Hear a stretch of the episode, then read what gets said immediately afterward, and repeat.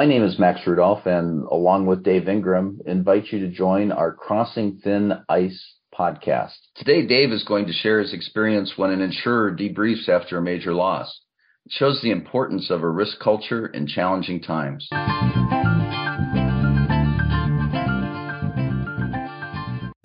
A CEO was meeting with the CRO, CFO, and several members of business unit management a few months after the close of a year, a year that included a major unexpected loss by that same business unit, a loss that was so large that it reduced reported group income by almost 75%.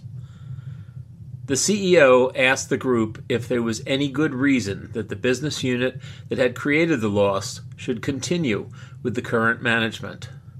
Of course, that question started everyone screaming all at once. It was obvious from this chaotic scene that no one there had planned for any loss ever. That's not uncommon. Overconfidence is often highly valued until suddenly it isn't. When companies first started to add the CRO position along with risk departments, there were several functions that they immediately assigned to the CRO. Things like designing and implementing the new risk management system, risk assessment and reporting, presenting risk and risk management reports to the board are several of the most common responsibilities. Sometimes looking backwards and assessing the compliance with and effectiveness of the risk management system is also a part of the CRO's responsibilities, and sometimes that role falls on auditors under a three lines of defense approach. But usually, that sort of review is not the kind of failure analysis that is needed after a major loss that regular oversight function is often too gentle to produce the kinds of information to support the natural basic question that the CEO asked earlier. Should he terminate just the management or should he close the business? Or is there something salvageable here? This sort of investigation should be assigned to the CRO well in advance of any major loss as a part of their basic duties. If that assignment has happened, then the CRO has a good reason to accumulate the sorts of background information that is essential to getting any real insight as to the real reason for the loss. That background information forms the answer to the question what is it that management of a business unit expects to happen in a seriously adverse situation? Here are a dozen questions that the CRO should try to answer about the business unit their risk management program, and the loss. Number one, was the strategic risk trajectory for the business unit appropriate for the company's financial situation, the risk environment, and the primary strategic objectives of the organization? Here, risk trajectory means the choice of either increasing risk faster than surplus, increasing surplus faster than risk, or balancing the growth of risk and capital.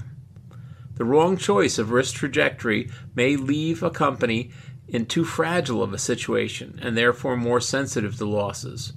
Or the losses may be just the inevitable consequence of being in the risk business. Question two Did the specific plans of the business unit in the years prior to the loss support the chosen risk trajectory? Companies can make good decisions but execute them poorly. A major loss might result from a bad decision or a good decision and poor execution. Question 3. Were the risk appetite and tolerance for the group and limits for the business unit set through a robust process that considered all the pertinent factors? Question 4. Was compliance with risk appetite, tolerance, and limit, limits monitored regularly? Question 5. Was the company in compliance in total and especially for the business unit that had had the major loss. Question 6. If risks exceeded their limits, were actions taken to get back into compliance? The choice of risk appetite, tolerance, and limits can have a major impact on risk taking activities, but only if compliance is monitored and if there are real actions taken as a result of breaches or near breaches of those limits. Question 7. Did the risk assessment process expect to use the best available methodology? Question 8. Was that methodology actually used? Question 9. Were the risk assessments performed and reported in a timely manner? The best risk management requires the best risk assessments so that the actions are taken at the right moment. There is often a trade off between the accuracy and timing of risk assessments. The best number, delivered too late for corrective action, is of little value. Were the planned mitigations capable of reducing the frequency and or severity of losses in the manner expected? Question 11. Were the planned mitigations carried out as expected? Mitigations are your defense. If you choose the right mitigations and execute them well, then you would have expected to be safe. And the final question Did your peers suffer comparable losses? There are, there are several parts to the answer to that one. Things like uh, were they similarly exposed? Did they use the same mitigations? And did they have similar outcomes uh, or lack of effectiveness? If there was a flaw in your approach to this risk that resulted in the major loss, then these 12 questions ought to help you find it.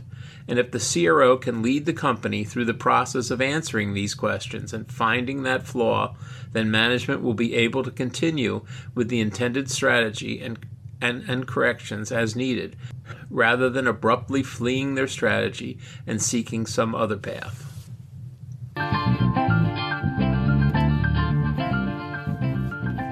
Before we move on to part two of today's podcast, we want to tell you about ARM's ERM Advisory Services. Our ERM advisory team, led by Dave Ingram and myself, Max Rudolph, are available to provide a wide range of support to your enterprise risk management program. Here are samples of recent projects. Our ERM team has worked with insurers to install new ERM programs and revitalize older programs that have fallen into disuse.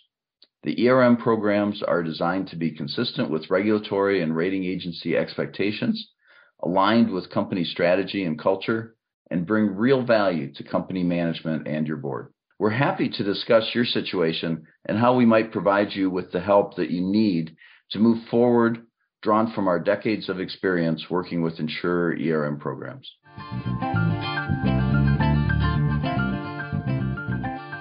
So, how did it turn out for the, the company that had the unexpected loss?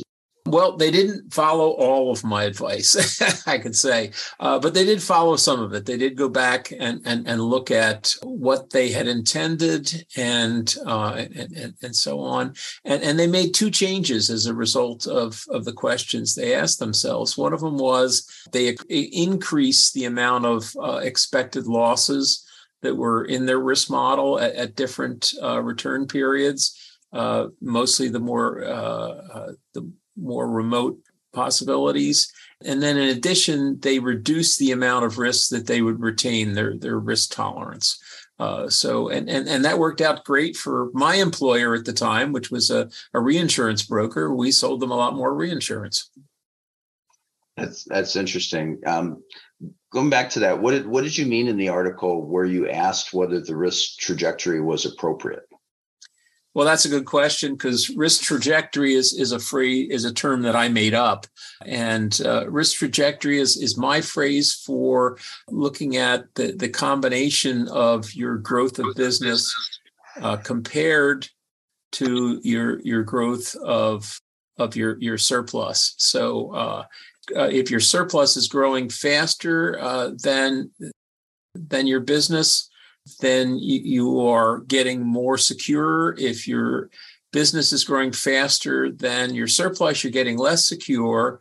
And so, what's an appropriate or an inappropriate? I mean, if you're close to your risk tolerance or even over it, having any kind of positive risk trajectory, meaning that your your business is growing faster than your risk, is is probably too risky. Uh, and uh, and if if you are also in a situation which some companies are in, which where they have a, a lot of extra capital, meaning that their their risk is way under their risk tolerance, and and they have a, a, negative or neutral risk trajectory, meaning that their surplus is growing faster than their risk.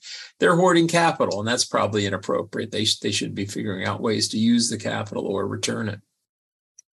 A risk tra- trajectory is appropriate if it brings your risk position closer to what you see as optimal, which in most cases means a small to moderate cushion of surplus over risk tolerance. And people may have short term reasons for wanting to be in a different position for that. But over the long run, that's that's where you want to. Be. Thanks, Dave. Clearly, risk trajectory is one of those terms that I was not familiar with uh, before your article, but I, I, think I understood the concept right away. It's it's it's good for that concept to have a, a term to go with it. There's there's many nuances when when talking about risk and capital, though. For example, when is growth happening too fast? that that's a little different for insurance enterprise uh, than than a lot of other types of businesses. We're all taught in college economics that that growth of a business is good because it spreads fixed expenses, thereby raising uh, unit profits because it's lowered uh, unit costs. But in a business like insurance, growth can also be a positive and another positive because it increases diversification. Uh, so that could decrease the average risk per unit of business. But there's two cases where that might not be good for an insurance enterprise. First is that often, though, in insurance, growth winds up increasing concentration. That college economics class uh, might have also told told you that a business is best off if they stick to their knitting, do what they already do well, take advantages of efficiencies uh, that they have learned, uh, but insurance, that means you you'll go back and write similar risks to those that you've already written that are highly correlated. You know, my simple example of that I remember from 9/11 was there was a, a an insurance uh, agency that was located in the Twin Towers, and uh, they they took uh, the easy route of using the elevator to get to potential customers. They wrote a lot of insurance up and down the Twin Towers. And that insurance company was the only life insurer that I know of that, that had uh, an unusually high amount of claims uh, from 9 11 uh, because of that concentration. The, the, the, second reason why that growth might be too much uh, for an insurance company is that even if you're doing something that doesn't uh, cause that concentration issue, you you can you can go past that risk trajectory boundary that I just talked about. You you can you can sell enough business, you can add enough uh, enough additional risk that the capital is no longer sufficient, and and you're beyond your risk tolerance. So um, that that's the other thing you have to be careful of in insurance business. Thanks, Dave. Is it okay to have a business line that's a cash cow where you have you're reducing risk and capital needs at the same time?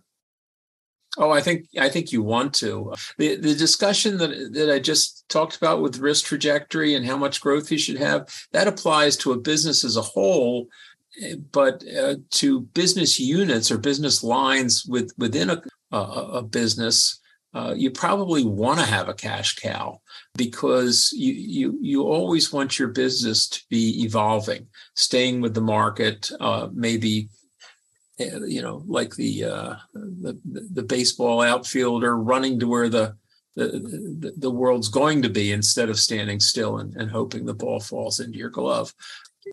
So you you want to have company businesses that have uh, risk trajectories that are what I would have just described as inappropriate because they're too high or too low. The ones where the risk trajectory is too low are the cash cows. The ones where the too high, you want to have stars. Um, so those are ones that aren't funding their own growth. They're funded by these cash cows. So so several of your questions in the article amount to, to asking, did they do what they were what they said they were going to do? Can you talk to us about why that's important? Well, there's a couple reasons for that. Uh, one one of them is that you want to start from there in, in making your uh, analysis, your diagnosis of what the problems were. Because if you if you don't start from what people said they were going to do, you, you wind up tending to start from what you know now meaning you're applying hindsight and you're saying what would have been the best course of action and, and you're comparing what they did to that.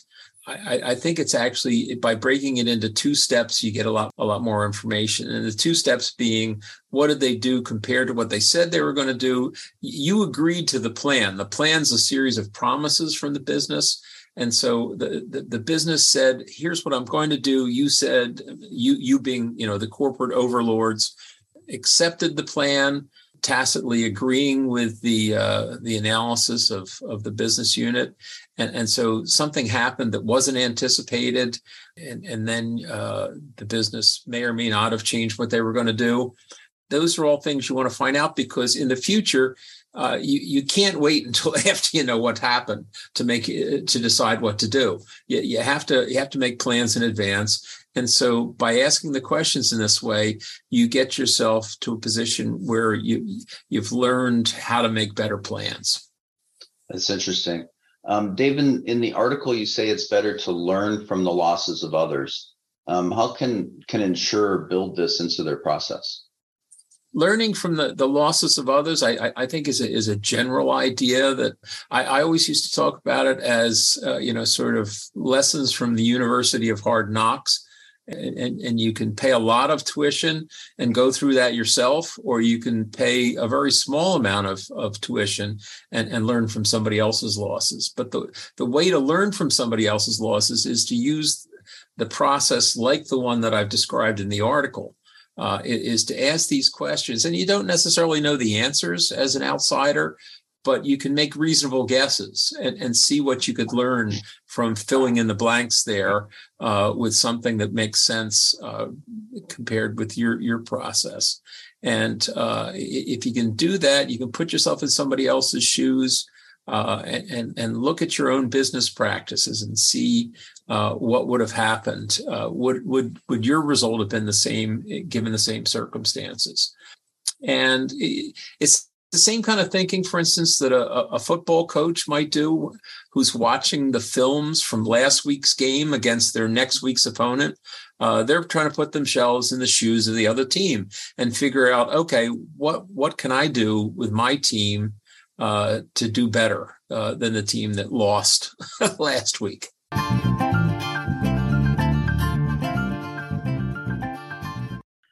As Dave described, a consistent process can help management course correct back to its desired strategy versus a haphazard path that confuses everyone. We hope you have enjoyed this episode of Crossing Thin Ice, presented by Actuarial Risk Management. If you found it valuable, please like and subscribe.